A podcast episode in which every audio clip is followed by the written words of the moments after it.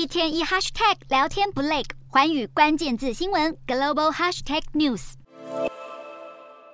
叙利亚政府2011年武力镇压示威民众，引爆内战，阿拉伯联盟因此冻结叙利亚的成员国资格。如今时隔10多年后，随着叙利亚政治逐渐回稳，阿拉伯各国家外长同意要让叙利亚重返阿拉伯联盟。叙利亚爆发内战后，至今已经造成将近50万人丧命，数以千万计的叙利亚人沦为难民，叙国政府更因此遭到邻国外交孤立。不过，自从中东两大死对头沙烏地阿拉伯和伊朗近期宣布复交，中东地区开始吹起一股和解风潮，各国外交动作频频，叙利亚也顺势展开和各国修复关系。虽然叙国内部冲突大致上趋于平静，不过北部地区仍有大部分国土掌控在民兵组织手里。阿盟外长强调，希望阿拉伯国家在解决叙利亚问题上能发挥主导作用，包括组成部长级委员会来和各方沟通对话等。不过，叙利亚重返阿盟并不代表各个成员国正式恢复和叙国的外交关系。尽管阿盟重新接纳叙利亚，但卡达政府就表示没有改变眼前的外交政策，除非叙利亚找到政治解决冲突的办法，否则不会与大马士革政府关系正常化。